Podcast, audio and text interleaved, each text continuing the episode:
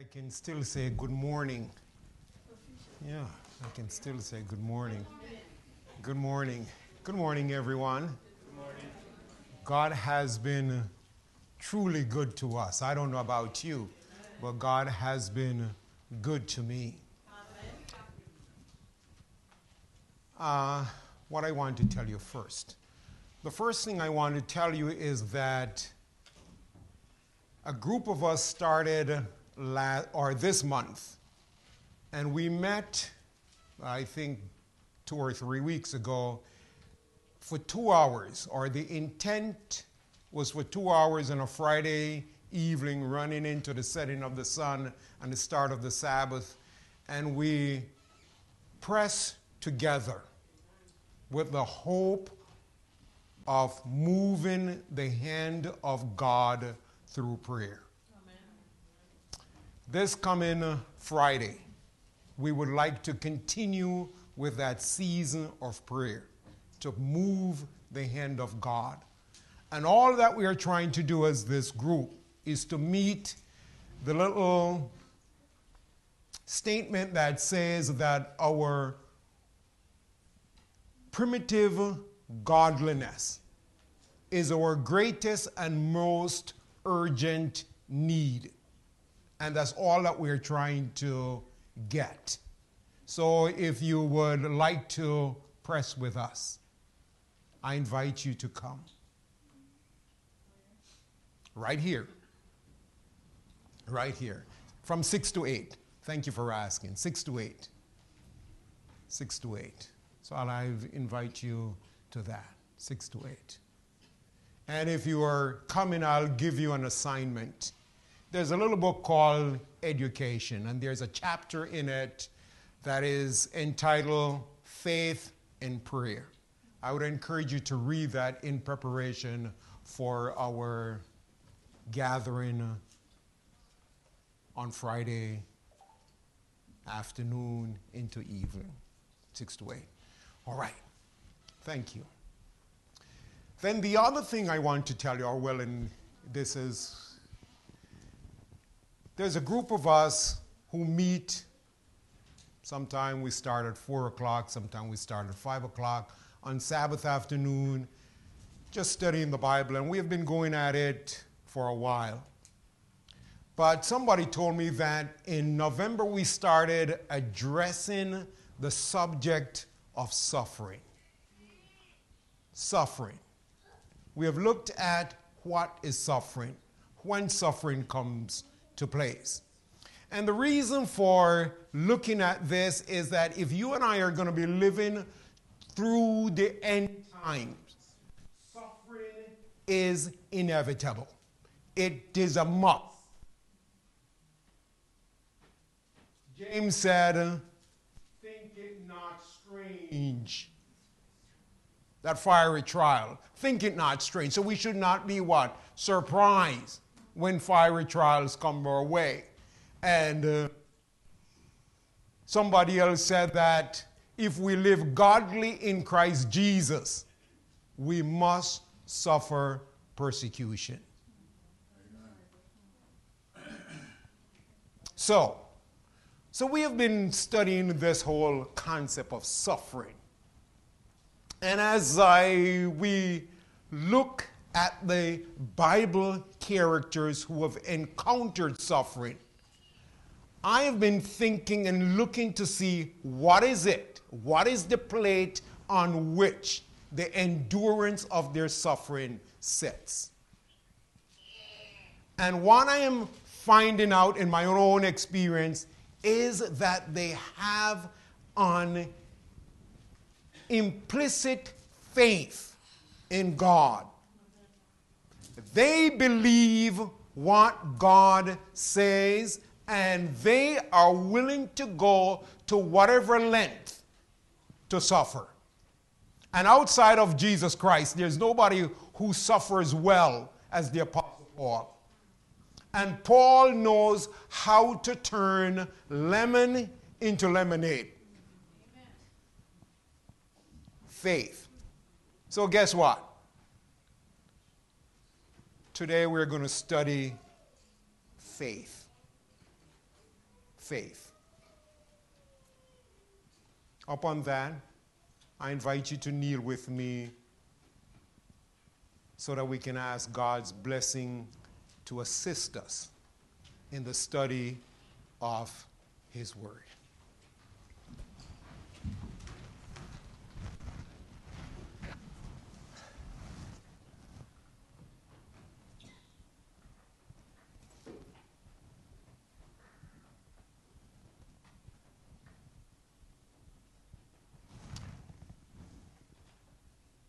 Our Father and our God. We're still grateful for the opportunity that our probation has not closed. And it is still our desire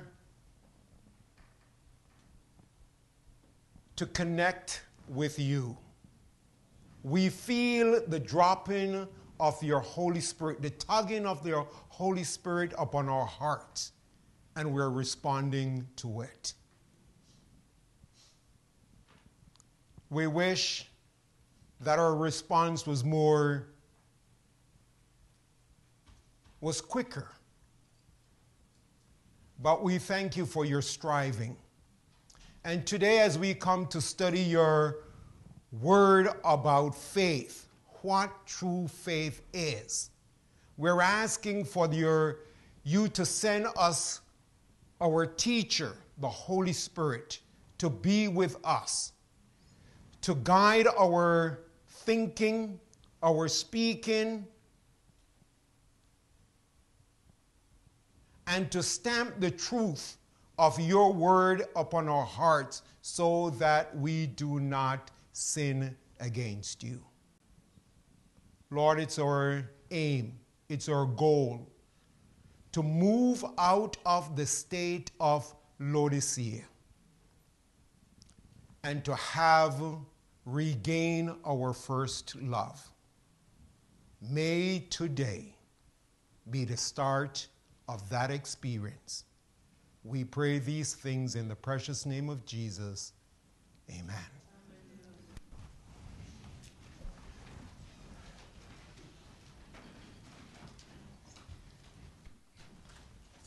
Faith. Why? I'm going to run you some points that I think the Bible, what the Bible teaches and the spirit of prophecy teaches about faith. I'm just going to do this quickly because this is not the body of the sermon, so we don't want to get bogged down there. First one it is impossible to please God without faith. Impossible.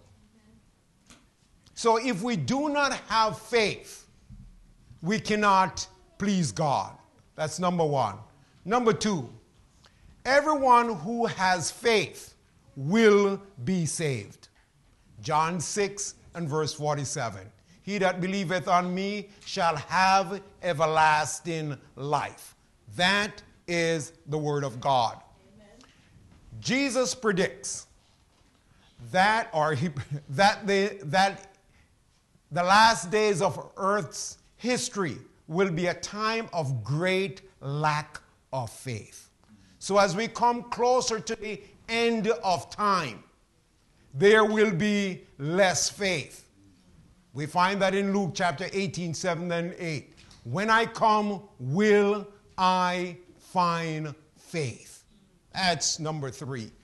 Number four, lack of faith Lack of faith is one of the main traits of the Laodicean church. Lack of faith. You can find that in uh, Revelation chapter 3, 13, uh, 14 through 22. Number five, every person has a measure of faith. Every person has a measure of faith. Romans 12 and verse 3. Listen to what she says. This is in education. Faith that enables us to receive God's gift is itself is itself a gift. of which some measure is imparted to every human being. The faith that you and I have, we didn't, is not self generated. It is God who gifted, gave us this gift. It's a measure of faith. The time of Noah was a time of lack of faith. That's the reason that only eight made it on the ark. And what did Jesus say? Jesus said in Matthew 24 that what? So it will what? Will be a what? A repeat. A repeat. So it's going to be a repeat. Number seven. While everyone has some measure of faith, your measure of faith can be increased.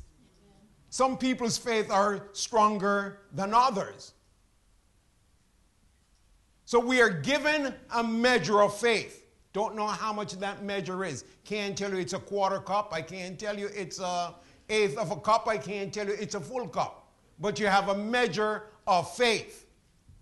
And what it is is that this measure of faith can be increased. Can be increased. The question is, how do you increase your faith?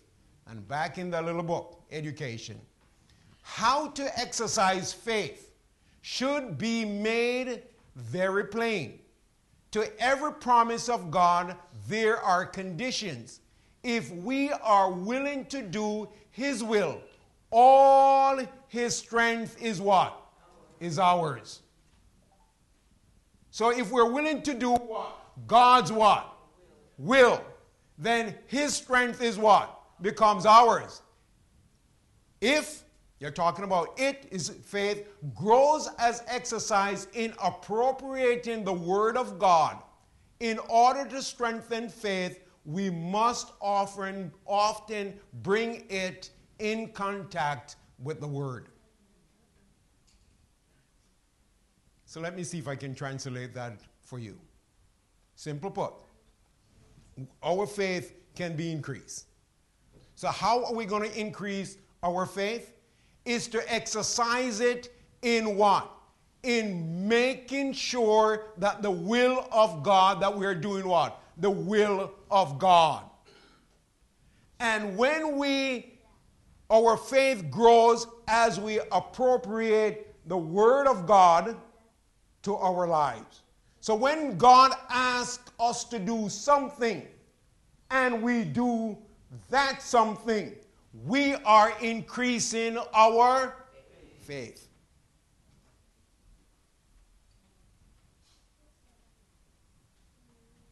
Let me move on. Number eight. In order for faith to become strong, it must be tested.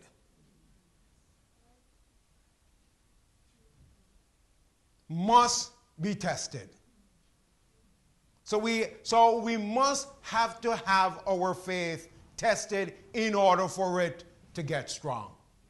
And when you look at all the Bible characters whose faith were tested and who had strong faith, they went through what? Test. Joseph, Abel, Peter, Abraham, you name it. Paul, you name it. John, Isaiah, Jeremiah. I should throw some labels, some, some ladies in it too. How about Deborah? Esther. Ruth. Tested. yes. Number nine. If we desire to have strong faith, then we must regularly study our Bibles. Romans 10 and verse 17. What does that say? Faith cometh by what? Hearing and hearing what?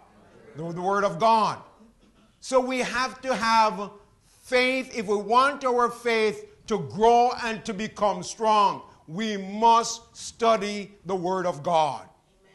And we can't be haphazard in the study of the Word of God. We can't study today, but don't study until next week. We have to be consistent in our study.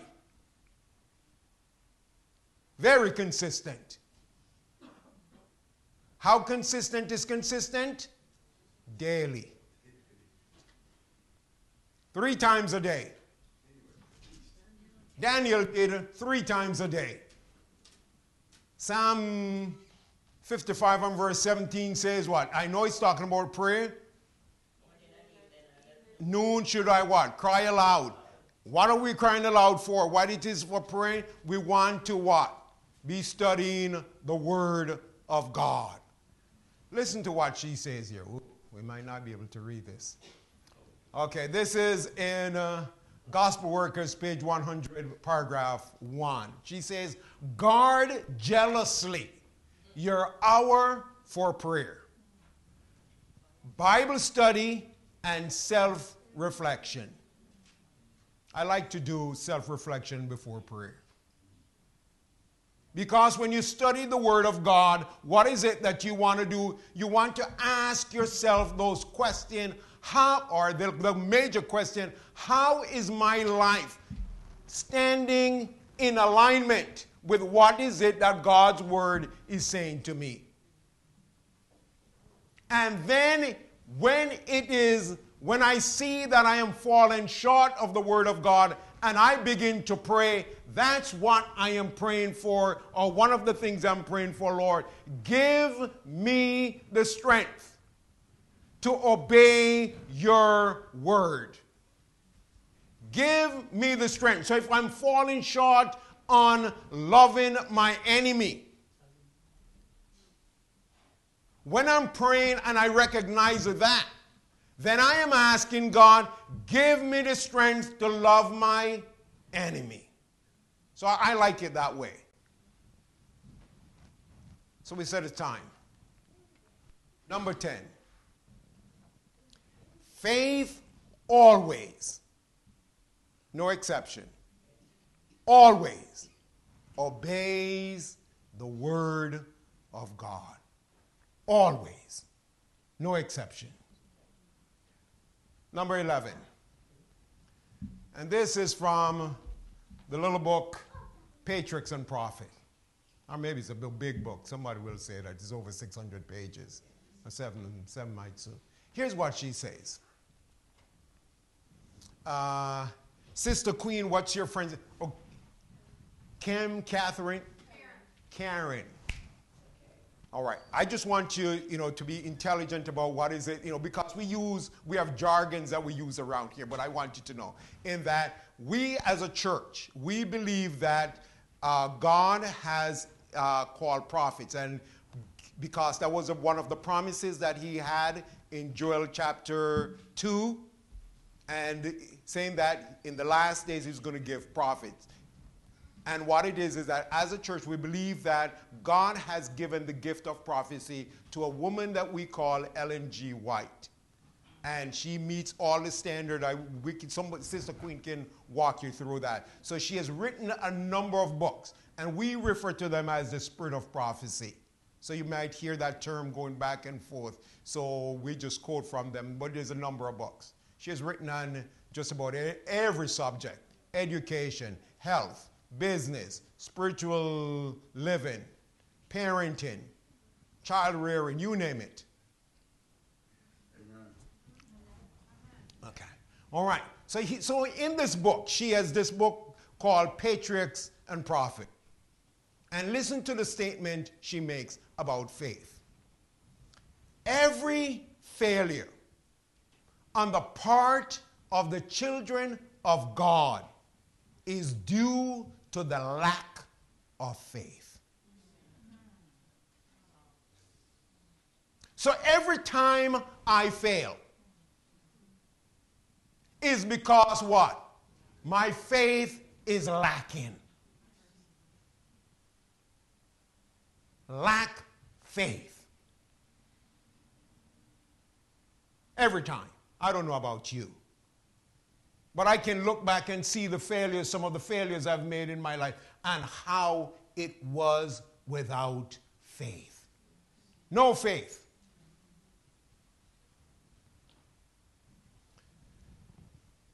That's in Patriarchs and Prophet. In the book, Education. Here's it.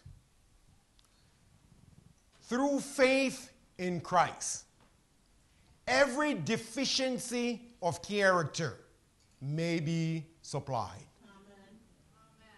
That was a weak amen. amen. Or maybe you didn't say amen because you have no deficiency. Through faith in Christ, every deficiency in my character can be supplied. Every defilement cleansed, every fault corrected, every excellency developed. Through what? Faith in Christ. I can get that. Faith in Christ. So if I have deficiency, Christ is willing to supply it through faith in Him. The defilement that I have in my life, Christ is willing to cleanse it in my what? And when I exercise faith in Him. When he, defilement, the, the, the faults I have, He's ready to correct them. And not only the negative, but also the positive, He will develop the excellency of my character through faith in Jesus.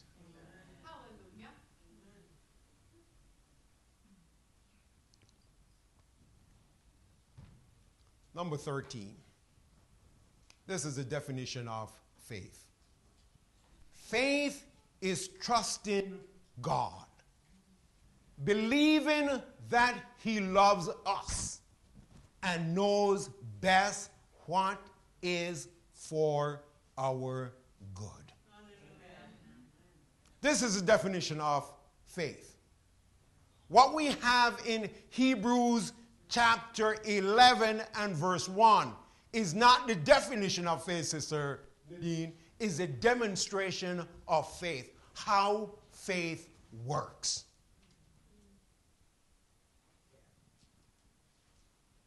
So, Jonah, your daughter Hannah comes to you, her birthday is a few months down the line.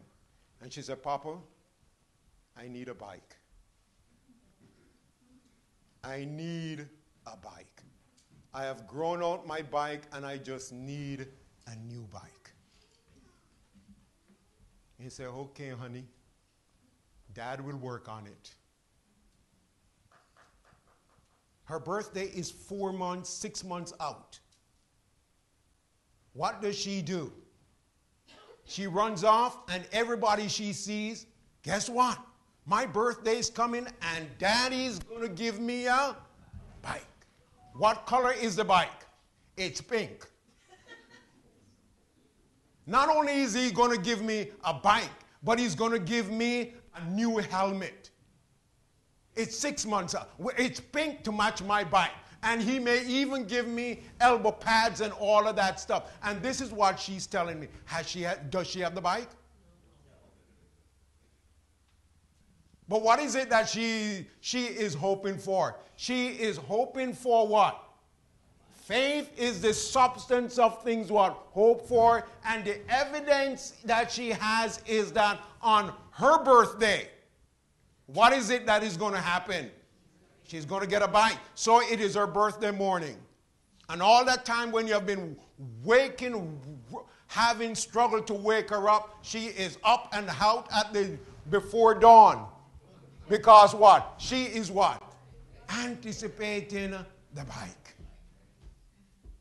And dad comes out and she has her new pink bike.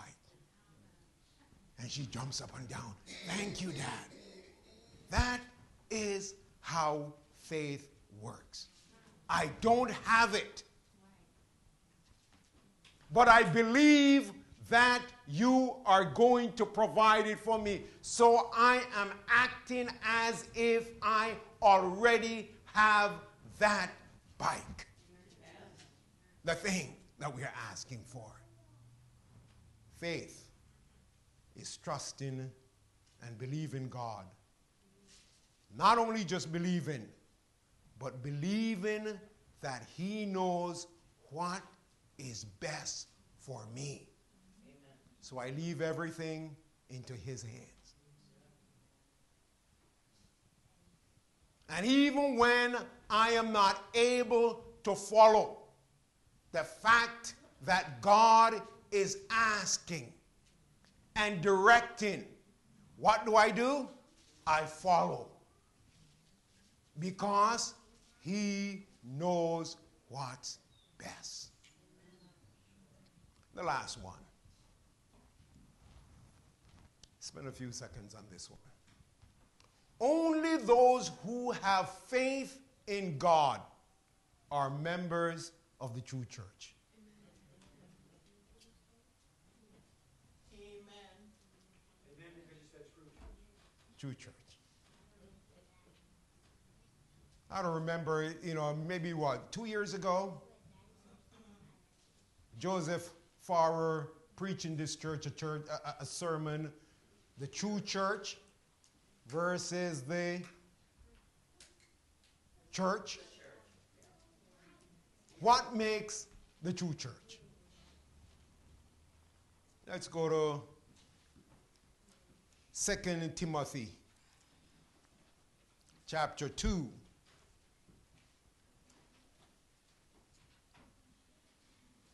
And verse 19. Yeah. Before we even get there, let's read this. This is from, uh, let me see where this book comes from. Christ Object Lesson. Listen to what Ellen White says.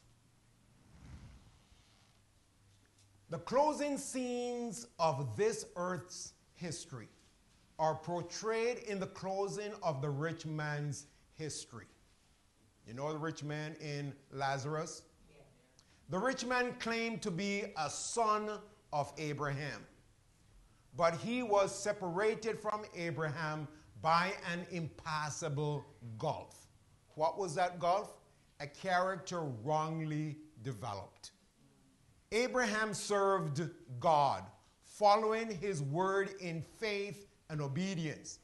But the rich man was unmindful of God and of the needs of suffering humanity. The great gulf fixed between him and Abraham was the gulf of disobedience. There are many today who are following the same course. Through those church members, they are unconverted. They may take part in the church service. They may chant the psalm as the art panteth after the water brooks. So panteth my soul after thee, O God. But they testify to a falsehood. They are no more righteous in God's sight than in the various uh, sinner. So when my name is on the church roll, but I'm living an un, or I'm living an unconverted life, then I am not a member of the true church. I'm a member of the professed church.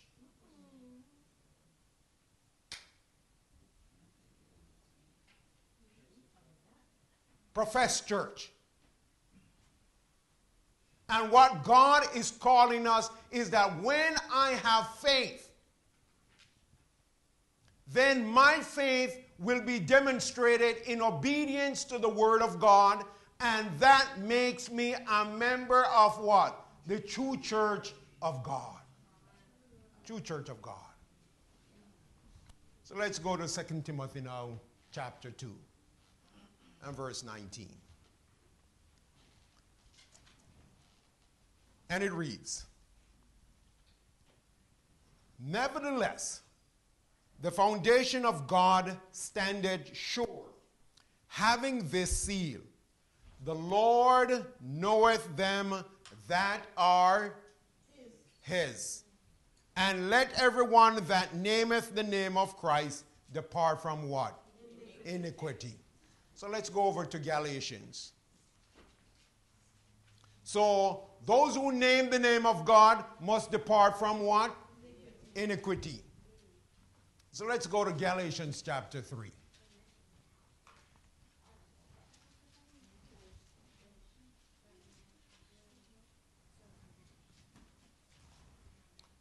And allow your eyes to drop down to verse 26. And listen to what it says. For ye are all children of God by what? Faith. By faith. So we are children of God by what? Faith. faith. Just not faith, but faith in Christ Jesus. Let's look at verse 29. And if ye be Christ, then ye are what? And so here it is. So, he, so what makes us a part of the true church is that we have departed from evil. Not only that, but we are what? But in verse 26 is telling us that we are what? Children of so by faith. And if we do that, we are what? Children of what? Abraham. Abraham. Here's of the promise. Let's look at verse 7 in that same passage.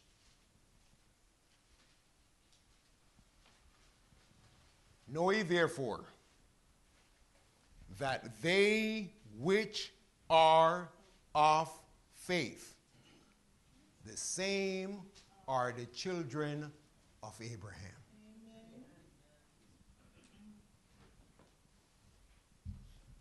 Number 14. Those who have faith are members of the true church. So here's what we want to do today. So we're going to find a Bible character to see how many of these things, these conditions, and there are some more. I think there's another one that I would like to add that it is through faith that we access justification. Justification. It is through faith. We cannot be justified outside of faith in Christ. And there may be more. So we're going to study a Bible character. I invite you to turn with me to Hebrews chapter 11.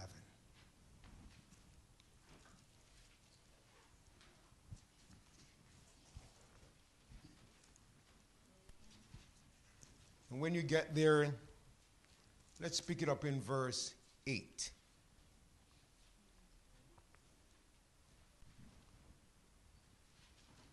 And it says, By faith, Abraham, when he was called to go out into a place which he should after receive for an inheritance, obeyed Did we talk about obedience as a condition of faith?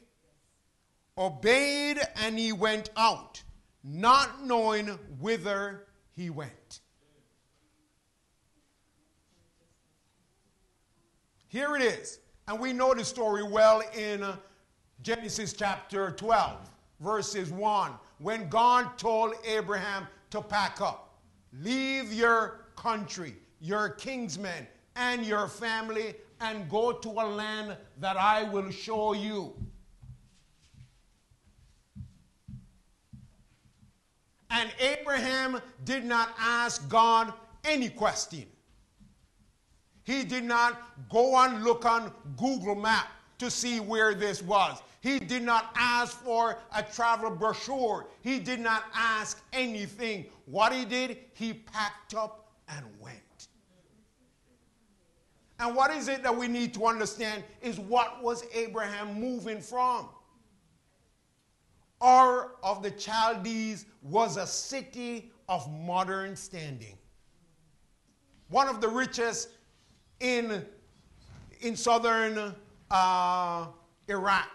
Very rich. The rich were there. They had running water. They had raised houses. They had, it was all caravans that went there. It was a city on the move.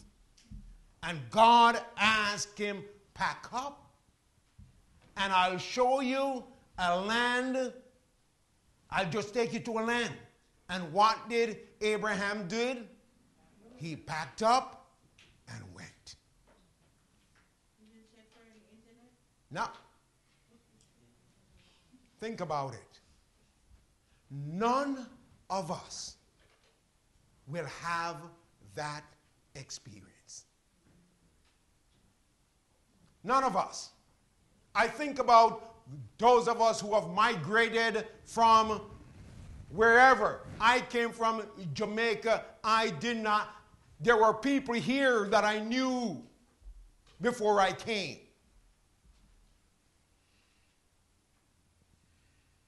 And even if I'm not coming to people I know, I know what the United States of America is about. I know what it is. We do not, we have that. Abraham did not have that.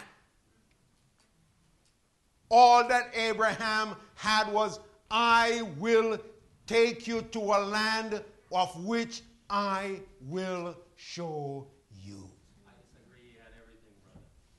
How is that? He had everything. He had God as his map and God as his guide and God as his security. And that's where faith comes in. Obedience. I don't have that. What it is, you know, I remember a few years ago, we, Lynette and I were somewhere and we were not knowing anybody there. But we drove by and we saw a church with three angels on it. And we said, you know what? That's where we're going to church on Sabbath. We turned up. It was about 15 or 20 people there. They welcomed us, gave us Sabbath lunch, and gave us food for the road. Never, never seen these people before, never known, they've never known us. We showed up. There was another time we went to a place, went to church. And they greeted us. You know, thank you for coming. Where are you from? Oh, you've been a long way from home. And I opened my mouth in Sabbath school. Shouldn't have done that. and Brother Jonam, somebody invited us home. Came and said, We want to talk to you you sound like somebody of similar faith. Today, we have a lasting relationship with that family. We do not, we, you and I will not have that experience of going into a place where we know nothing of. Abraham, that was his experience. But what he did, he packed up. I have no doubt that his family and his kindred member did not understand how could you be doing this? You do not know where you're going. But this is what Abraham knew. God told him to go, and that was sufficient for Abraham, so he packed up and went brothers and sisters, if you and I are going to make it in the end time, we need the faith of Abraham.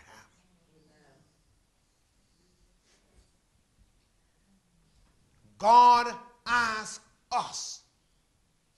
And even when we do not know and we are not able to figure it out, the fact that it is God who is asking us and He has our good at hand.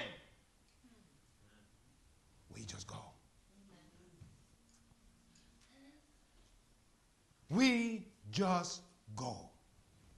So, guess what? That was the first test. First test that Abraham encountered. Listen to what Ellen White says Patriarchs and Prophet. God has spoken, and his servant must obey. The happiest place on earth for Abraham was the place where God would have him to be.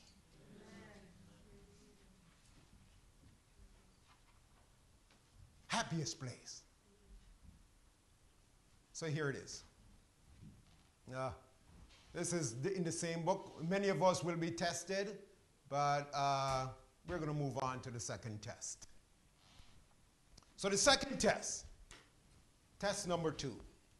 So, God tested. So, here is Abraham. He packed up and he went to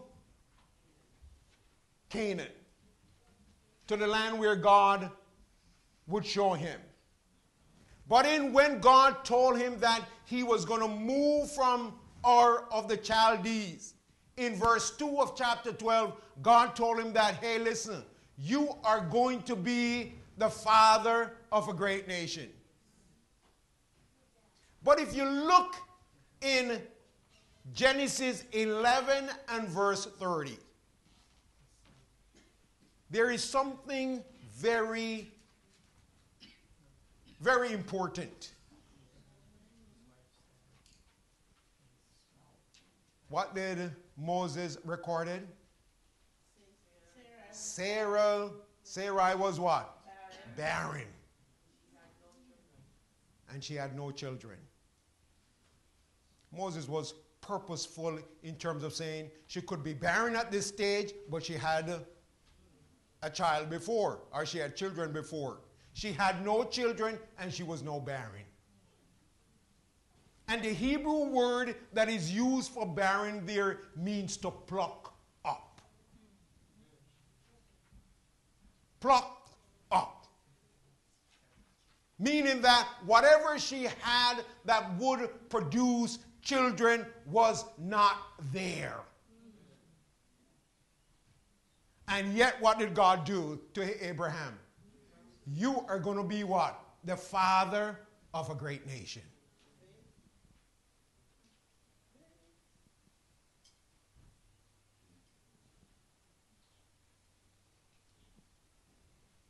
So,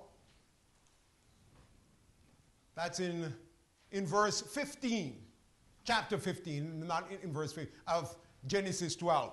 And I'm just running the, the story. So here is what happened thereafter. Moses, not Moses, Abraham in a vision, the Lord, uh, and in verse 2 of that chapter, where did Moses went? Not Moses, Abraham went to God and said, Hey, I have no child, and guess what? Will they? I only have Eliezer. And what did the Lord say to him?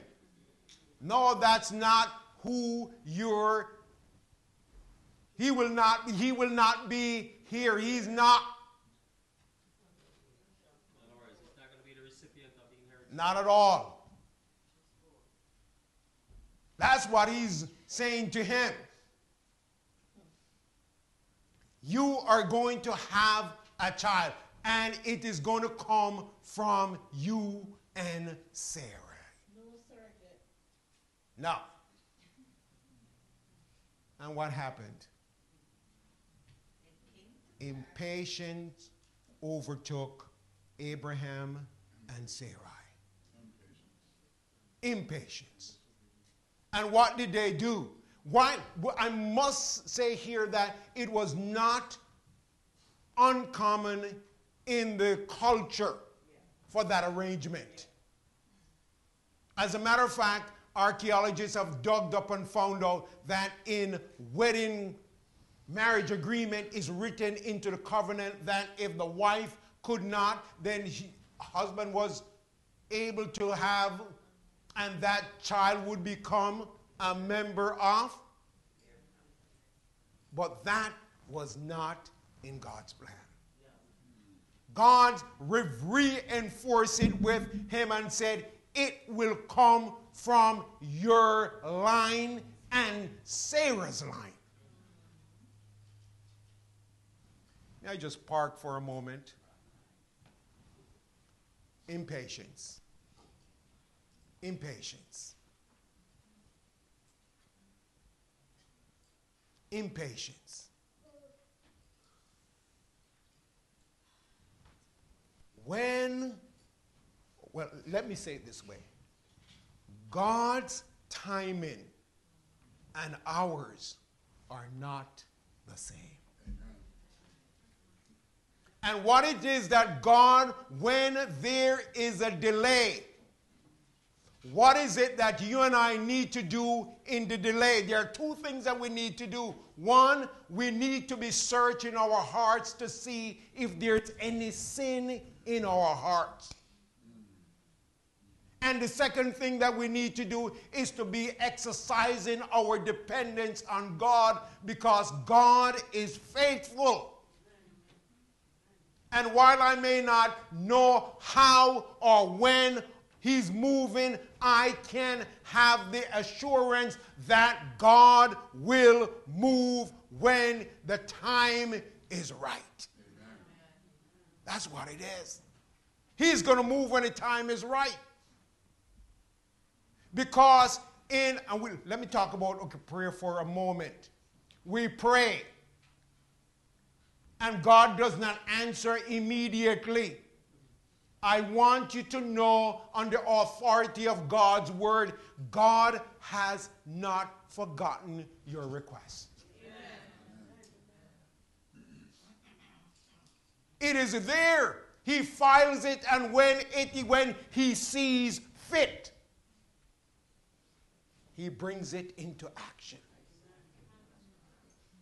Brings it in, into action. Let me run ahead. Uh, so here it is. God's purpose says, no, no haste and no delay. My job is to continue to hold firmly to the promise. Going to do it. The third test, Genesis 22. And we'll end here. So here is it. God is going to test our faith. And listen to what happened to Abraham. Because Abraham ran ahead, Sister Debbie, of God, God had to give him another test. Had to give him another test. Why did God have to give Abraham another test? Didn't he pack up and leave Ur of the Chaldees and come over here? He did. Abraham was to be the father of the faithful. And he had not lived up to it. Satan would have his way. Is this your offering as the father of the faithful? So listen to what Ellen White says in Signs of the Time. Abraham was directed of God to go up to Mount Moriah, and there offered up his son as a burnt offering. There the Lord tested Abraham by a most fearful trial. Can I park? May I park? Yes. So here is it. When God tests me and I fail at this stage of the game, He comes with another test. But the next test is harder than the one that I failed. So here it is. I failed the kindergarten class, but now I am now in the fifth grade and I'm getting a fifth grade test. But I'm only a kindergartner. Implication? Let by God's grace. pass the test when it's given. And that will save us. Harder tests, more challenging tests. So that's what happened here. So here it goes. In taking Hagar for his wife, he showed he showed distrust in the promises of God. If he had patiently waited for the promise to be fulfilled in God's own time and manner, and had sought to make and had not sought to make providence for him providence himself he would not have been subjected to the closest test that was ever required of man.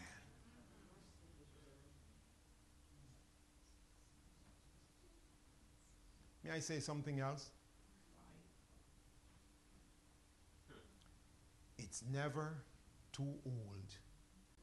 Or I should say it this way you're never too old for God to test you. So, Mr. Preacher, it took him 120 years to pass the test. what I did when I was 20 may still be hounding me uh, years later. That's it. But God, in this, what I see, I see love and patience on the part of God. If I can but only cooperate with Him, my life would be better. So here it is. So, the Lord said to Abraham, Abraham, Abraham, take now thy son, thy only son Isaac, whom thou lovest. Take him and go and offer him as a what? A burnt offering, a sacrifice up on a mountain that I will show you. In this command, three things are specific. Take thy son, thy only son Isaac, whom thou lovest. So there is no way for Abraham to miss who God is talking about. God is very specific. Take him. So, what it is that Abraham is now doing, he is troubled troubled by this. I'm to take this son. This is a son of promise. This is the one that I have waited all these years for. And I'm finally, I'm settling in, and you are asking me to take him and to offer him up as sacrifice. And what is he doing? He's now pacing back and forth asking and waiting for God to give him an answer. Could this be true? God is this true? Just the same way that you sent angels when you were going to destroy Sodom and Gomorrah, would you send me angels to what? To tell me if this is true. And while God, He's waiting on that, you know who is actively present or who was? Satan was there saying that God cannot mean this. God cannot mean this. Can I do an, an application?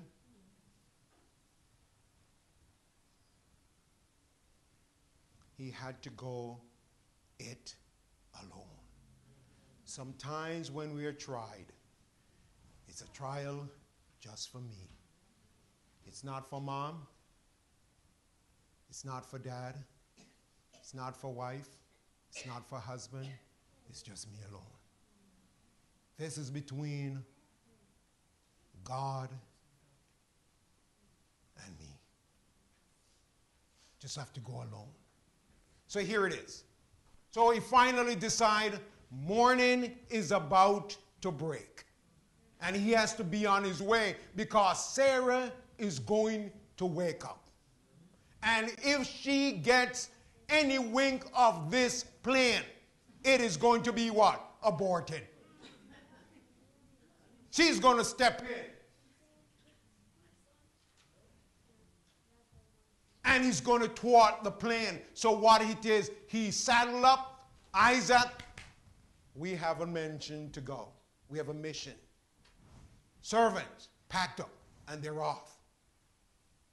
And Ellen White says that Abraham went on this journey, and usually he and Isaac would be in conversation, but this time he has no conversation with Isaac because the weight of the responsibility is on him, and all that he's asking for is God set me free. Nothing. They reach, and it's the end of day one, and they are ready to sleep. Isaac and the servants are sleeping. Abraham is still awake. It's now maybe 36 hours or more than that. He has not slept from the time that he had gotten this dream or vision or whatever, and he's now speaking. And what is he doing? He's wrestling with God. Day two, the same. And day number three, he's up and he's on again. And then he looked, and what did he see? He saw the mountain, and God had shown him in the vision this is the mountain. God had put clouds around him to confirm that this wasn't true. I'm just going to park for a moment. Sometimes we waste our time praying, waiting for God to answer when God has given an instruction and we have not done the instruction. You didn't get that.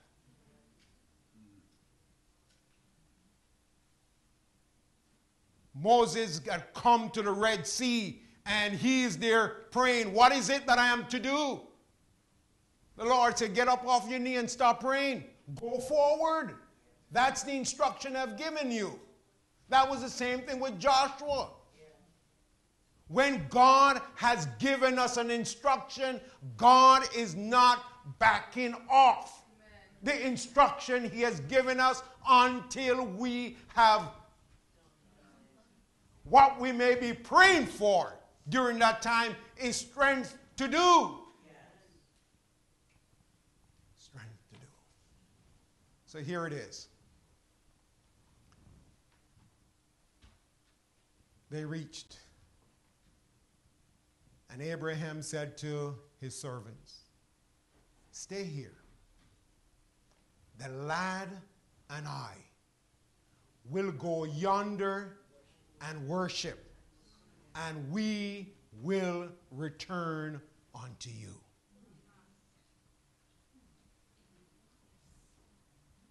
Are you seeing faith? Yes. Up until this time, there was no record of anybody being raised from the dead in the experience. The first time there was an Old Testament resurrection was with Moses, and from Abraham to Moses, it was more than 430 years because that's the amount of time the children of Israel spent in Egypt.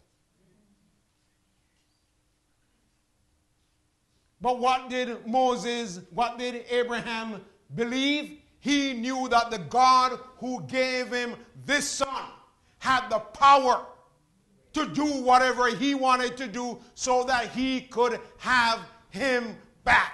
So he exercised power, faith in the power of God to resurrect his son. And he went off. He went off. And as they're going up, and Isaac got closer to the mount, he said, Dad, something is missing. We have the wood, we have the fire, but where is the lamb? Do I have time to park?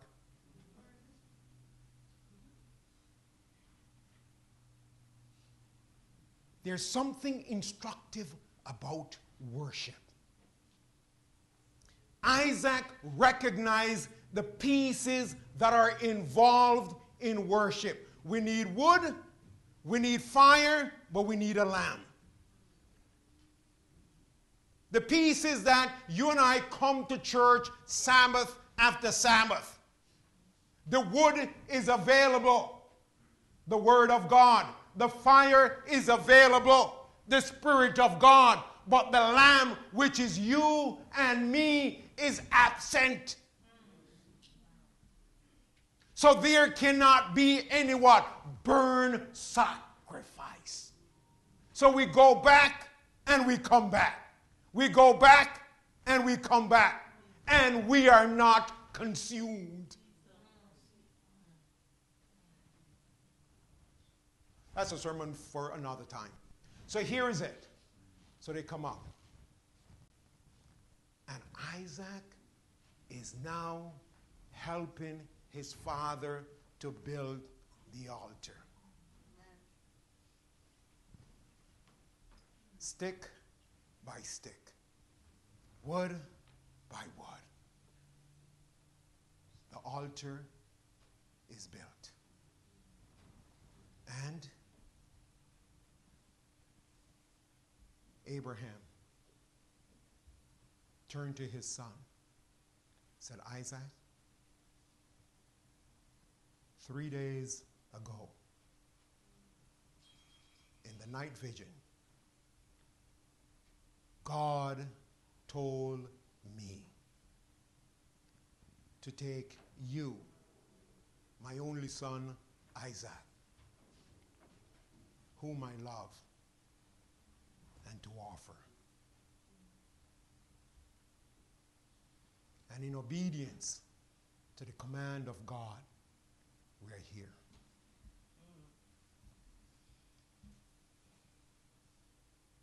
Isaac was 20 years old. At this point in time, he had the strength of 20 year old, could knock over his father for 120 years old. And set himself free. But what Isaac did was to submit to the instruction that God had given his father. And he assisted his dad in tying him himself. And now he braced himself, and I have no doubt, I'm just picturing it in my imagination. They might have embr- embraced one last time, they might have exchanged. I love you. I love you, Dad. Thank you for these 20 years. Thank you. Tell Mom I love her. Let her know that how much I've enjoyed her as a mom.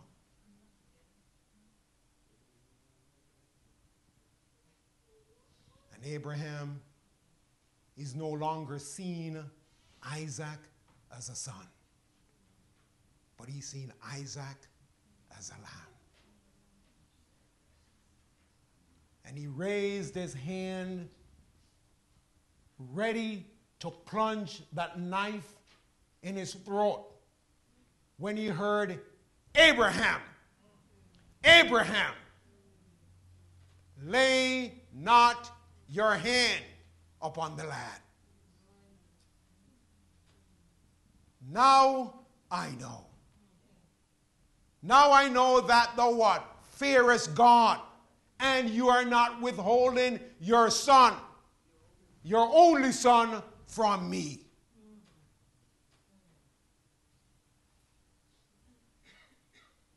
Not withholding it. And God repeated this a second time in verses 15 through 17. And he repeated the promise that he had given to Abraham in chapter 12, verse 3, verses 2 and 3.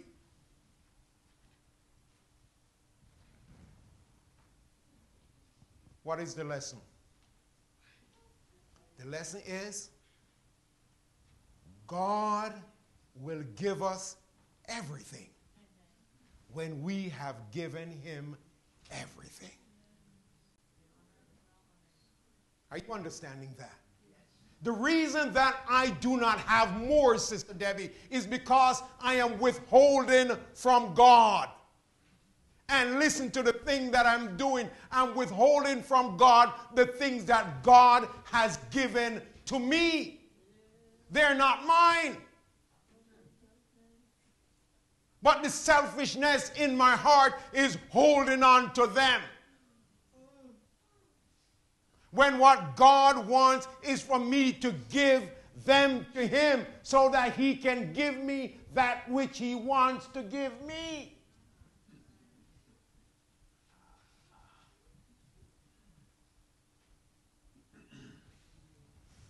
Selfishness. So listen to it. The time you have is now yours. If the Lord takes your time, we will sing songs such as, When peace like a river attendeth my way. We will see you in the, in the morning if God takes the sign his time away. The money that you have, that we have, is not ours. If God takes it away from us, we will be like the people on the street with the sign that says, I am hungry and homeless. So when God blesses us with these things, He is blessing us so that we can give it back to Him to advance His cause so that He can further bless us.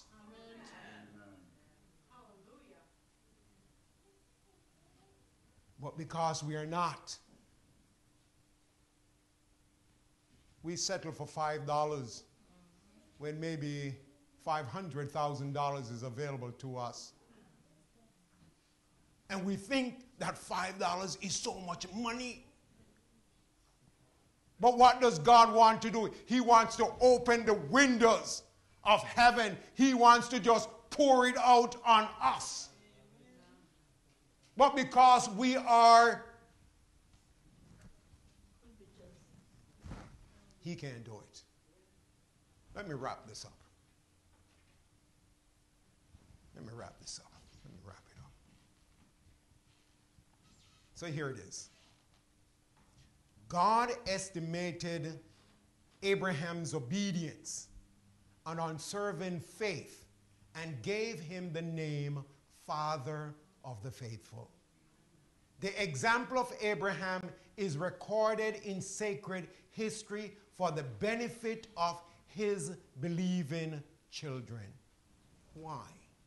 Three reasons. One, this great act of faith teaches the lesson of implicit confidence in God.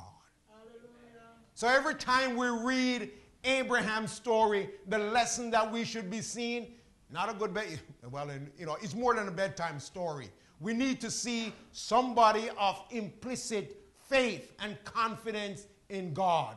Two, perfect obedience to his requirements. And three, complete surrender to to the divine will.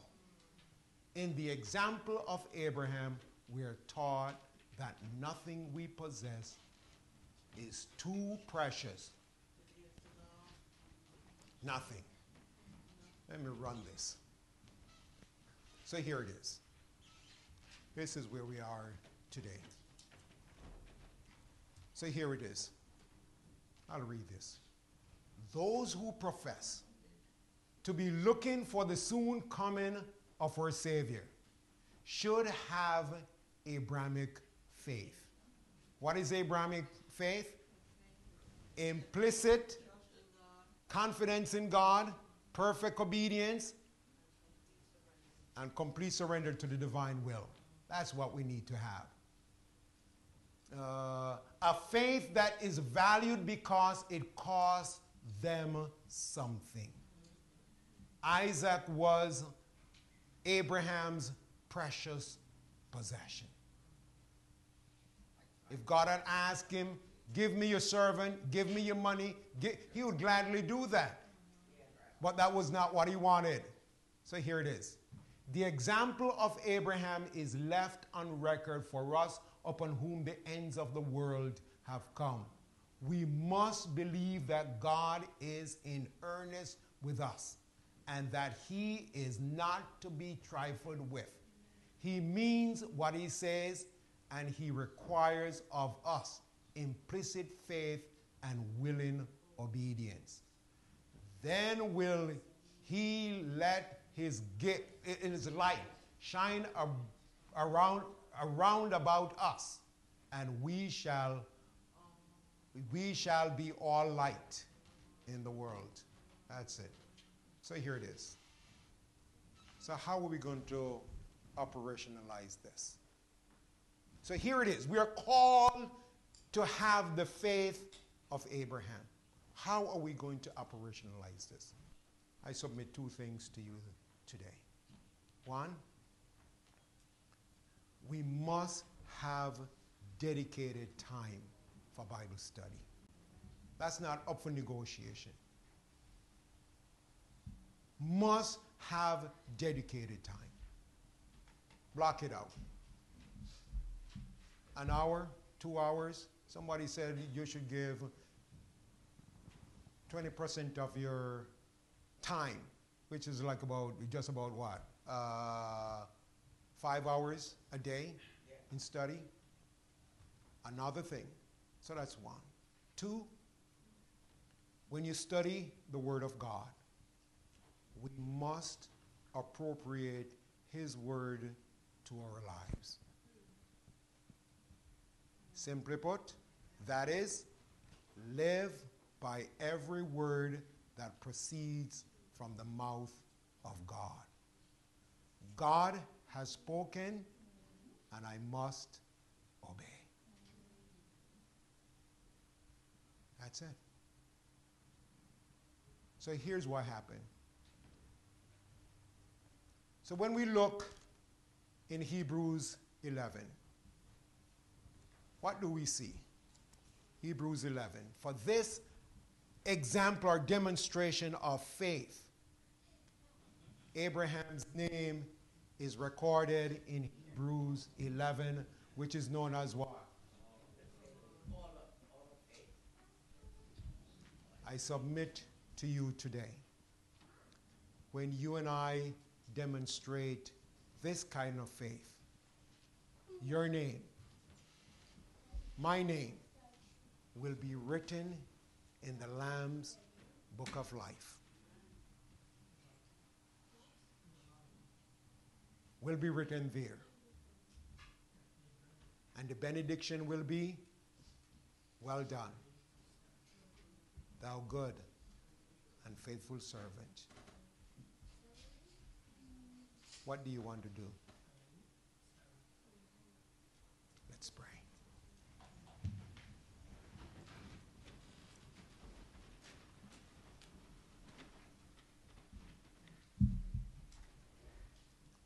our Father and our God, we thank you for your word today. And Lord, what we, we thank you for the example of Abraham and his faith and commitment to you.